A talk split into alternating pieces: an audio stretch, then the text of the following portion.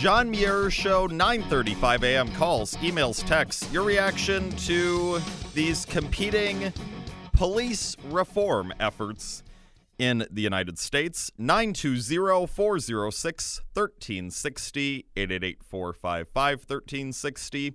Email John Muir Show at mwcradio.com. Text 79489. And we do have a text to 79489, seemingly a lefty text to 79489, saying, John, your last statement at the end of the monologue was a slippery slope and snowball fallacy filled. There is no empirical evidence to support your claim that defund efforts will lead to CHAZ all over the country. That is conjecture. All right. Three things. First of all, using fancy words does not make you correct in this instance, just so you're aware. Second of all, it's CHOP, not CHAZ. CHAZ was so last week. Get with the times. Come on. And third, to actually get to the substance of this, look, this show is just observing what is taking place. In the city of Seattle, you had weak leftist officials, the mayor, Jenny Durkin, the council, the governor, Jay Inslee. You had these people doing nothing to benefit their city. You had weak policies in place. When you had all of these protests and riots going on in recent weeks, you've had these leftist officials in Seattle tying the hands of police officers, telling good officers that they cannot use various reasonable means of force to try and keep order in the city of Seattle. So the officers, based on the orders they were given, just had to stand back and just watch these violent riots take place. They were getting things thrown at them in the process. They were being attacked. And they just had to stand back and watch it happen. And then, not surprisingly, because you had leftist leaders telling the police, no, you can't do your jobs, well, there was no one to stop these rioters from taking over this six-block area of the city that they've controlled for, what, like a week and a half now? There was no one there to stop them, and that was the result of these leftist policies, ensuring that there was not a police force that was allowed to do its job. What are we seeing in other cities throughout the United States? We're hearing the same things from other leftist leaders in these places. That we need to make massive cuts or entire cuts to police departments so there aren't as many officers or any officers out there to patrol the streets, and we need to tie the officers' hands. They under no circumstances, even if their lives are in danger or other people's lives in danger, can do this, this, or this. We're hearing the same stuff in various other cities that Democrats control in this country. So, this show is just astutely looking, well, this happened in Seattle, leftist Seattle. In other leftist cities in this country, various other leftist cities in this country, the leftist officials are calling for the same things that the leftist officials in Seattle called for before all hell broke loose. Maybe, since the leftist officials in these cities are saying the same things, it's going to lead to the same crazy outcome in both cases, in Seattle and in these other cities. I mean, it's common sense stuff. What's happening in Seattle, that's just setting a precedent. That, these rioters, they can go taking over a portion of the city and they can control it. No one's really going to do anything to stop them.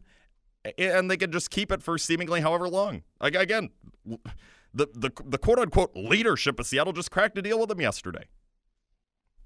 So, seemingly, they could just continue to control that part of the city for however long they want.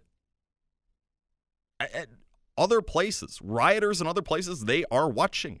And they will inevitably try and do the same thing. Oh, if they can get away with doing it in Seattle, why don't we do it in Los Angeles or New York or Milwaukee, wherever? So, yes, if you put people from the same party with the same failed ideas in power at the national level, as you have in Seattle, why is there any reason to expect a different outcome? It would be absurd to expect a different outcome. It would be common sense to expect the same thing's going to happen, that what happened to Seattle would happen to this entire country. And we cannot allow that to happen to our great country. We must maintain law and order at all times. This is a nation of laws. All right, to the phone lines we go to Dave in Green Bay. What do you have for us, Dave? Good morning. You know, if you listen to the media, the liberal media, you would know nothing about what's happening out in Seattle or, you know, any place like that. Their whole narrative is the coronavirus. And, you know, you think because, oh, geez, you know, Trump is going to have a rally. He can't do that. It's going to spread the virus.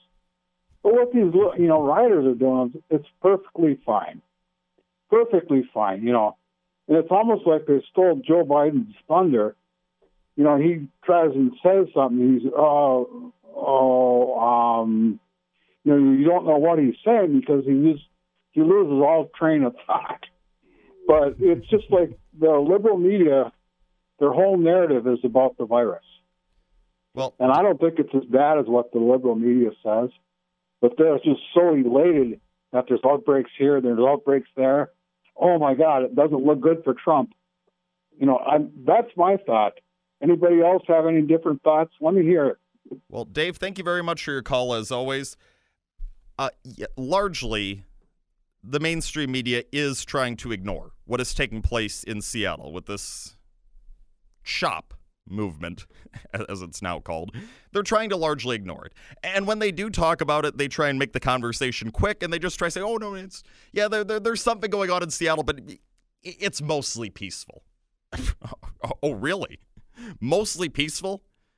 You mean the forceful takeover of part of that city that came after various rioters were attacking police officers with projectiles, and now you have total lawlessness within the borders of CHOP? As was noted just the other morning, you had this auto shop broken into, some rioters started setting fire to the place, and then you had this huge mob outside demanding that the rioter be released. That's mostly peaceful? Well, it's a very interesting definition of mostly peaceful from the mainstream media. Of course, it's not mostly peaceful. These people are a bunch of violent thugs out in CHOP. But the mainstream media does not want to call that out because they perceive these people as Democrat Party voters, and they don't want to do anything to upset Democrat Party voters. Same approach that various Democrat politicians have taken. Nope, these people we think are going to vote for us in November, let them do whatever they want. Let them shake down law-abiding U.S. citizens. Let them just take control of an area of one of our big cities and do whatever the hell they want. Just let them do it. That's the approach of the Democrat Party. It's whatever is politically advantageous. Of course, you could never get away with lawlessness. They would call for you to be punished because you might not vote for them. So they don't want you to be above the law, but anyone who votes for them, sure, you can do whatever you want. Law doesn't matter. Law doesn't apply to you. It's kind of like with, you know, they go encouraging, as Dave was noting, they go encouraging the Democrats to these riots and as well as the peaceful protests that are taking place in cities throughout the country, where people are side by side, massive crowds, obviously not social distancing, many not wearing masks. They claim that's fine. That should be allowed. Oh, but Donald Trump wants to hold a rally in Oklahoma this weekend? Oh, no. That's a risk to public health.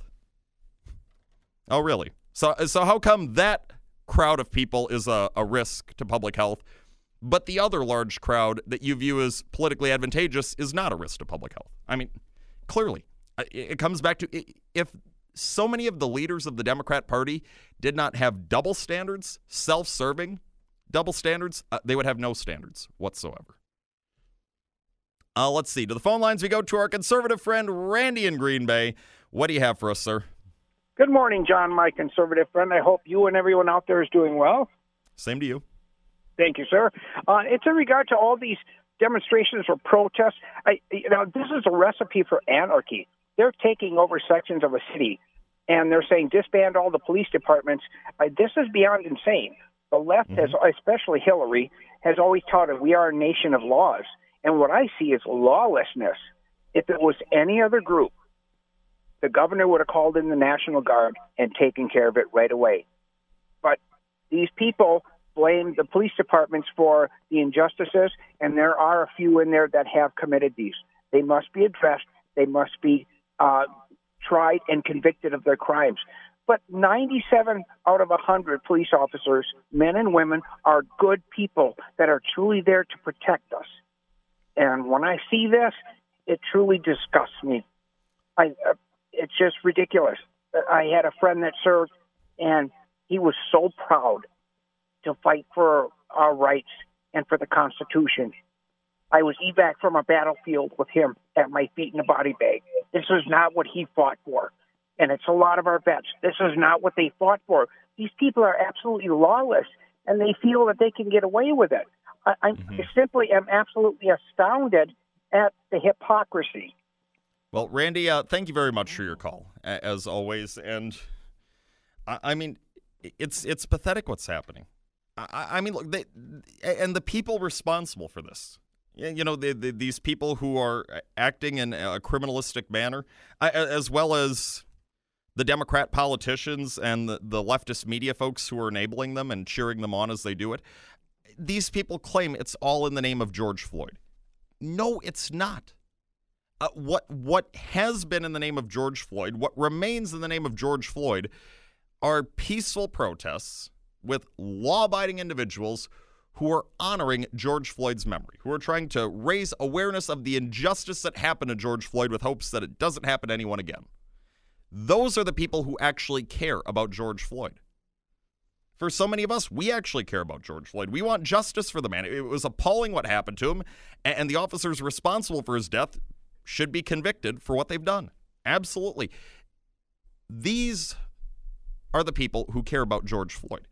The ones who have been looting stores and burning down stores and attacking innocent people, including cops. These people don't give a damn about George Floyd. They never cared about George Floyd. For them, it was never about Floyd. It was all about using Floyd shamelessly as a political pawn to try and act out their personal desires, to enrich themselves by stealing TVs or furniture or whatever, or, you know, to go and try and advance some leftist political agenda for those people who are calling for, you know, the defunding of police and the elimination of immigration law and all that stuff.